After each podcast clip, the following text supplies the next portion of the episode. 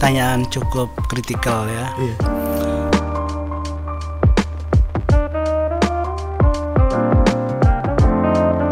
Tinggal sekarang kita berkompetisi, kita bermusabakoh dalam hal kebaikan.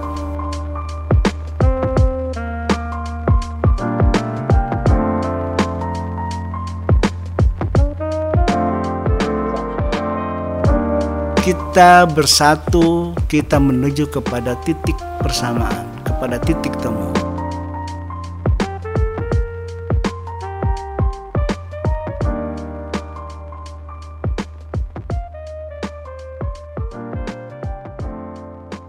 Ya kan tadi sudah bahas logo nih pak. Ya, Kalau misalnya dilihat sekilas nih logo Madania kan kayak, wih ornamen Arab nih, kaligrafi Arab nih.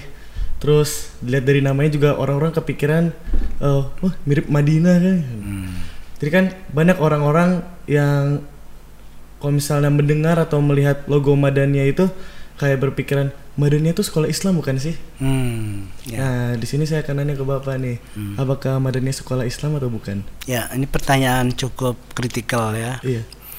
Jadi gini, kalau jawaban singkatnya apakah Madani sekolah Islam atau bukan? Jawabannya bukan. Hmm. Tapi nanti bisa ditafsirkan iya gitu. Karena begini yang saya bilang karena mas saja bukan dulu.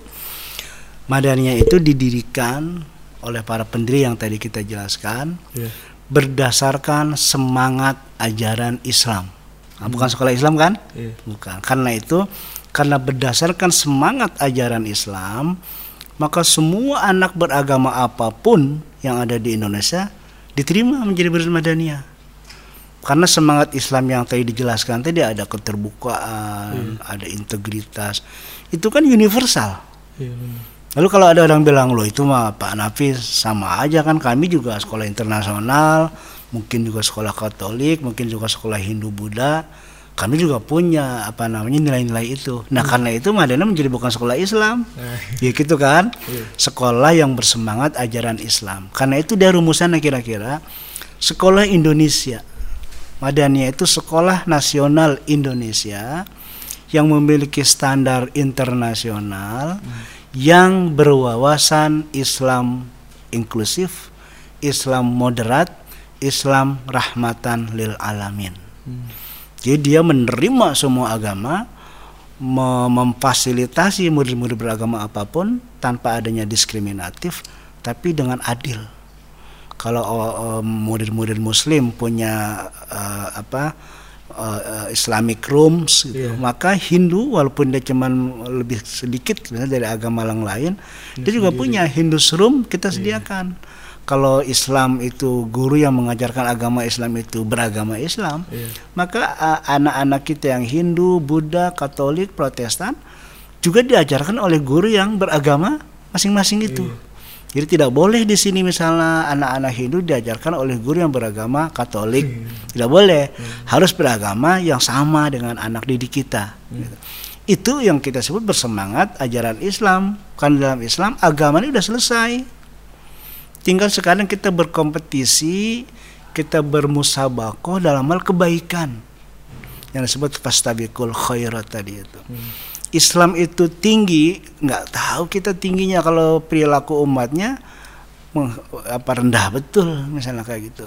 Maka menjadi tidak penting ketinggian ajaran itu kalau anak-anaknya, guru-gurunya, sivitas akademika madaniyah itu tidak menunjukkan perilaku mulia itu. Dan tadi dasarnya bisa agama apa pun.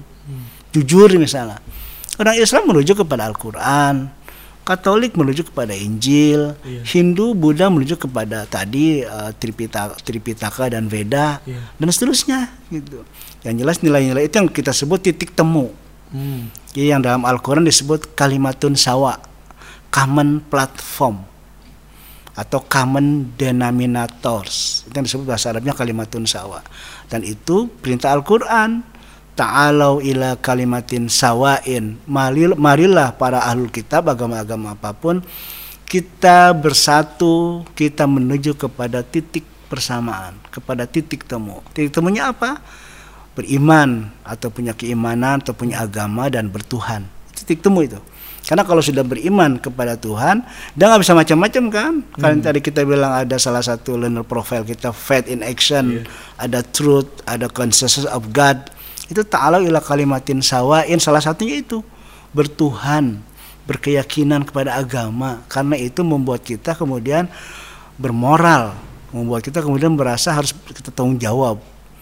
Gitu. Jadi itu dia eh, apa beriman, lalu meyakini adanya hari pembalasan yang disebut akhirat. After here, akhirat tadi itu. Bahwa apa pun yang kita pikirkan, kita bicarakan, kita lakukan harus kita pertanggungjawabkan di akhirat kelak. Karena kalau itu tidak ada orang jadi semena-mena berbuat apa pun di muka bumi ini kan. Nah kalau itu ada keyakinan kita mikir apa nih efek buruk buat saya, efek buruk buat teman saya, efek buruk buruk buat lingkungan. Oh ternyata buruk, saya nggak jadi melakukan. Oh, oh ternyata baik saya lakukan.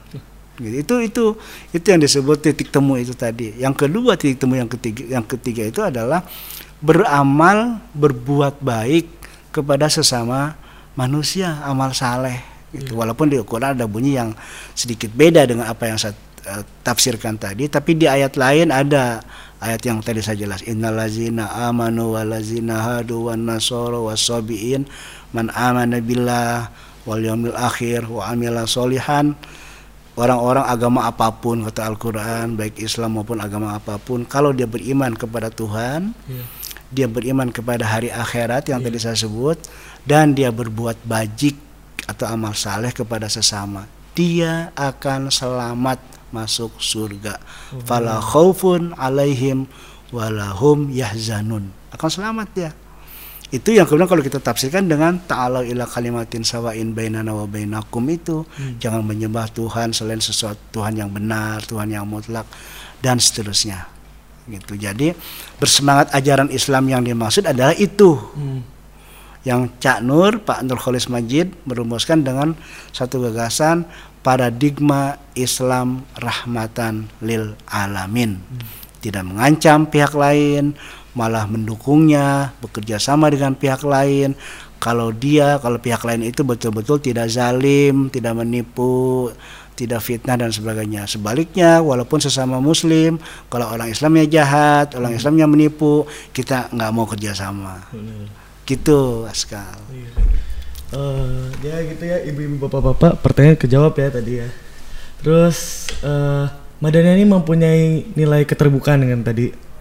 Eh jadi untuk orang tua yang memiliki anak berkebutuhan khusus nih, pasti kan kadang suka bingung ya. Aduh mau sekolahin di mana nih? Nah jadi apakah Madania menerima siswa berkebutuhan khusus? Ya, ini adalah eh, konsekuensi logis dari yang kita sebut sebagai inclusiveness. Hmm. Kan di negara kita juga Kemdikbud punya konsep sekolah inklusi, ya. Jadi inklusi kita lebih luas. Tadi kita bilang agama-agama apa pun kita terima. Yang kedua tadi yang pertanyaan Askal, apakah menerima anak berkebutuhan khusus? Iya, kita terima di sini.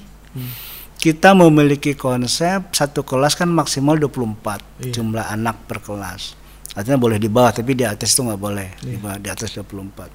Dan di antara 24 itu maksimal kita harus pu- paling enggak punya dua anak berkebutuhan khusus. Kenapa dua saja? Karena kalau banyak nanti kan akan terganggu lah proses belajarnya. Itu pun nanti kita bagi ada yang sifatnya reguler. Reguler itu anak mengikuti kelas pada umumnya dengan anak-anak biasa. Ada yang modifikasi, itu sedikit kita modif dari anak berkebutuhan khusus itu sebagian besar ikut yang reguler, sebagian lagi ada one to one teaching. Iya. Ada yang terakhir yang memang agak berat itu kita sebut individual. Itu memang sebagian besar one to one teaching gitu. Jadi kita membuka dan menerima itu. Gitu. Oke, lalu pertanyaan selanjutnya, Eh, pesan kepada orang tua murid yang berminat menyekolahkan anaknya ke sekolah madania nih Pak. Jadi pesan apa aja nih Pak? Ya, ya nanti saya dibilang iklan ya. Tapi saya kira gini, apa siapa pun memang punya hak untuk bicara tentang konsep pendidikan sekolah masing-masing ya. Iya, benar. pada kepala sekolah, pada ketua yayasan. Tapi paling tidak eh, pertama mm, apa yang tadi saya jelaskan dari awal sampai akhir itu memang sesuatu yang terus-menerus eh, kita jaga dan kita perjuangkan. Iya. Jadi tentu ada up and down-nya dia. Tapi dalam perjalanan kami selama 23 tahun, core dari nilai-nilai, dari karakter itu kita jaga. Hal-hal kecilnya itu masih ada open to discuss gitu, silakan gitu. Karena itu menurut saya kalau pesan kepada orang tua, baik yang mau masuk ke sekolah madani maupun yang ke sekolah lain bahkan, Iya. itu yang pertama kali adalah perhatikan sebuah sekolah itu apakah dia terintegrasi antara penyelenggaraan sekolah, lingkungan sekolah, kehidupan di sekolah dengan proses pembelajaran dan nilai-nilai yang diajarkan di kelas. Hmm. Karena anak-anak apalagi usia-usia TK, SD, bahkan SMP, SMA ya, tapi yang lebih kritikal di SD, TK, SD. Kalau guru ngomong A, tapi kehidupan gurunya sendiri dilihat oleh anak B, anak bilang jadi yang bener yang mana bu? Gitu kan? Iya. Makanya di anak-anak SD, SMP, SD terutama yang primary kita, kalau kita latihan itu, anak-anak lihat bapak, ikuti apa yang bapak katakan, Iya. ya kan? Sering Iya. pernah gitu kan? Sering, sering, Askal, nah, pasti gitu. kita bilang pegang hidung, padahal saya pegang telinga. Iya. Apa yang anak-anak lakukan? Pegang.